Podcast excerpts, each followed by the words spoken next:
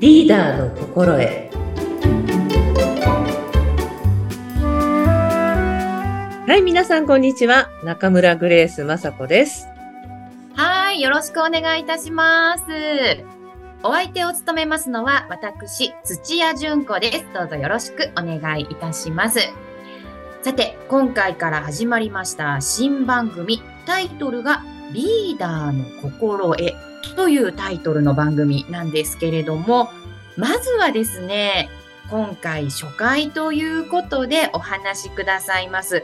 中村グレース雅子さん、まずは自己紹介からお願いできますかはいありがとうございます、はいえー改めまして中村グレース雅子ですはーい。はい中村グレース雅子さんということで、間にミドルネームが入っているんですね。これちょっと気になるというリスナーの方もいらっしゃるかと思うんですけれども、名前についてちょっとお伺いしてもよろしいでしょうか。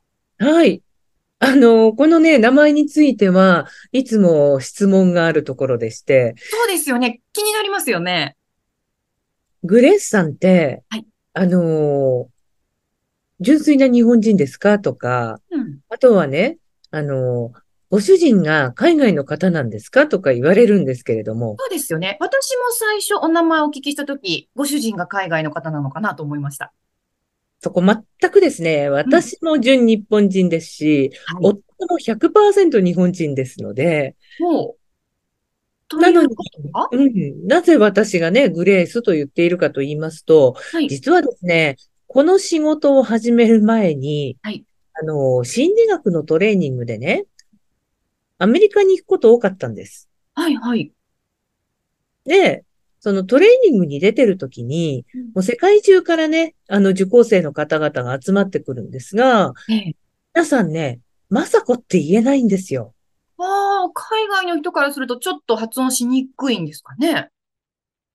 そうみたいですね。うんあの、毎日ね、こうまさこ、まさことか言われるわけです。はいはいはいはい。うんうんえーイントネーションが違うな、あの、名前の呼び方をされてしまうと、私もね、ものすごく違和感があって。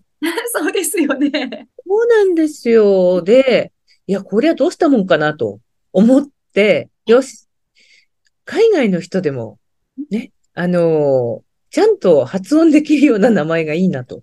じゃあもうはいニッはいクネームつけちゃおうと思ってですね。うんなんでもよかったんですよ、別に。ハニーだろうが、キャサリンだろうが。でですもねね、。似た時そうう んでもねは、いせっかく自分の名前があるので、はいじゃあ、この私のね、雅子の雅という字、雅はいという字が、あの、優雅の雅なので、そうですね。うんとしてはね、グレースフルが一番近いのかなと。グレースフル。うん。はい。じゃあもう、グレース・ケリーにあやかって、あ、いいですね、いいですね。私、今日からグレースになるわって思って、 なるほど。それで、まあ、ミドルネームにグレースと入れて、中村そうグレース雅子さんなんですはいね。はい。ではですね、この番組では、私もグレースさんとお呼びさせていただいてもよろしいでしょうか。はい、お願いします。はい。それでは、グレースさん、えー、お名前についてまずお伺いしましたが、えー、その中でね、あの、このお仕事をするにあたって、心理学の勉強をとおっしゃいました。今はどんなお仕事をされてるんですか今はですね、主に、あの、中小企業ですとかね、観光庁の人づくりというところのサポートをしております。はい、具体的に言うと。はい。あの、やっぱりですね、人ってはい、その、まあ、経営の3つの資源で、人、物、金っていうものがあって、人が一番、うん、まあ、悩みの種にもなりますし、そうですね。いうのにね、時間がかかったりするんですよ。はい。ということで、その人と人との関係をこう円滑に進めたり、えー人材育成なんかをされているというお仕事なんでしょうか。そうです。あの、人材育成ですとか、あとはあの人材の活用ですとか、はい。そして他にも採用やう、んあの、まあ、人事評価。はい。はい。そちらのサポートなどをしてます。そうなんですね。ということで、まあ、人づくりに関して広くお仕事をされているというのが今のお仕事ということなんですけれども、今のお仕事に就くまでには、どんな経緯があってこのお仕事を始められたんですかあのー、実は私、大学を卒業して社会人になりたての時は、地方公務員だったんです。そうなんですね。そうなんです。例えばこう、まるまる市役所とかだったり、まるまる区役所とか、はいそ。ういった感じ。はい。ええそちらではどんなお仕事をされてたんですかあのー、私、静岡県富士宮市に住んでおりまして、いいとこですね。は。い。今ではね、富士宮焼きそばで有名になりましたけれども、 B 級グルメなんて言われてとっても有名ですよね。そうです、そうです。あと富士山のお膝元でね、ねえ、いいとこです。うん。その富士宮市役所で、はい公務員をしてたんですけれども、うんう。ん最初に配属になったのがですね、あのーまあ、えー行政課というところで、あのーその中に広報の仕事がありまして、はい。で、広報誌の編集ですとか、ええええええ。あとは、あのー市役所のね、プロモーションビデオのナレーションですとか、おー、素敵、楽しそうなお仕事ですなんねか。ねうんあの、式典の司会だとか、すごい。うんはい。そんなことをしておりまして。はい。で、その後にですね、やっぱり教育委員会に行ったりですとか、はい。それから IT 部門、まあうん今ではね、IT 部門なんですけれども、えええええええ IT 部門に長くいたりですとか、えはい。はい。あとは、あの、選挙の時にですね、はい。はい。投開票の、うん。あの、投開票のその、した、準備をしたり、うん、そこに携わったりするような選挙管理委員会の本部にいたりしたことがありました。そうですよね。あの、市役所の職員さんって、あの、数年ごとにね、いろんな他にこう、行かれて広く仕事をされますもんね。そうですね。でね、ずーっと私、そこで、実は、あのーまあ、なんて言うんでしょう。こう、仕事人生を終える予定だったんですよ。はい、はい。もう定年まで勤めるぞ、と。うん。ところが、ね。ううん。ん、ところがですね、はい。 15歳の年に、はい。癌になりまして。そうなんですか。で、声のなくなる確率が90%と。ええそんな大変なご病気をされたんですね。うんで、まあ、えー今までもうずーっと喋って喋って、 そうですでどちらかというと、その、喋りが売りだったのに、話せなくなったら私どうしてくれよとかね、思ったんですけれども、うんまあ、その時に決めようと思っはてい。手術を受けたら声が残ったんですよ。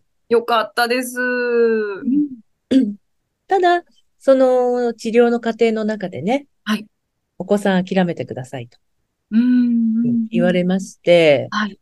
で、まあ、その時にはリンパ節転移もしてたので、また、どこで再発するかもわからないし、うん、で、そうなった時に、じゃあ、一回しかない人生なんで、やりたかったけれどもできなかったことをやっていこうと。はいうん、そう思って心理学の勉強を始めたんです。そうだったんですね。そして、えーじゃあ、市役所は退職されて起業をされたと。そうです、そうです。あの、心理学の勉強をするって結局は自分と向き合うことにもなるので、はい。うん、で、じゃあこの仕事をね、ライフワークにしてええ、私、やっぱり私のように悩む人たちですとか、うん本当にね、人間関係がね、人の悩みの8割ぐらいなんで、そうですよね。うんそこを、その、解決する、やっぱりお手伝いをしていきたいなと思ったんです。なるほど。ということは、えーグレースさんがこの番組を通して、えーリスナーの方に伝えたいことというと、どんなことになるんでしょうかそうですね。私は、あのーやっぱりリーダーの方々、うんううん、リーダーの方々に、どんな風にその自分の部下を指導していったらいいのか。はいそしてリーダーというその肩書きにね、やっぱり、 その、それがプレッシャーになって負けてしまいそうな方が、じゃあどんな風にしてね、自分と向き合って自分を立て直していったらいいのか。うん、あとは、ね、人がもう、年を取るというか、老いるのは、これも自然の摂理でしょうがないことなので、うんうんその、じゃあ、ね、シニアになった時に、もう私だってシニアの領域ですのでね。うん。シニアになった時に、さあじゃあこれからどうやって生きていこうか。うん。まだ自分にどんなことができるのか。うんっていうようなことを、あのーまあ、ヒントとして、こうお伝えをしていきたいなと思っています。そうなんですね。じゃあ、あの、今までに培った経験をもとに、そして心理学を勉強されたことも、えー加えていただきながら、えー今、現在リーダーとして活躍されている方、そして、あの、未来のリーダー候補生の方たちにも、ぜひ聞いていただきたいですよね。そうですね。うんやっぱりね、もう順番で、必ずご自身がリーダーになるとき来ますし、はいうんあと、もしね、そういう機会がなかったとしても、人って誰でも自分の人生のリーダーなんですよ。そうですよね。そう考えてみたら。うん。そうなんですよ。なので、もう本当に皆さんにこれ当てはまるテーマではないのかな と。うーんそうですね。ということで、番組タイトル、リーダーの心得ということになっていますので、えー次回からはですね、ぜひ、えー具体的なエピソードやね、お話、テーマを設けて、えー皆さんにもわかりやすくお伝えいただきたいと思います。今日はですね、えーお話しいただきます、グレースさんについてのね、お名前の由来とか、今までの経験などをお聞きして、なんか私もぐっとグレースさんをこう、身近に感じることができました。ありがとうございます。はい。ぜひこれからもね、えー素敵なお話聞かせていただきたいと思います。また次回からは、えー具体的なエピソードなどお話しいただければと思いますので、よろしくお願いいたします。はい、よろしくお願いいたします。はい。それでは皆さん、次回もまたお楽しみに。グレースさん、ありがとうございました。どうもありがとうございました。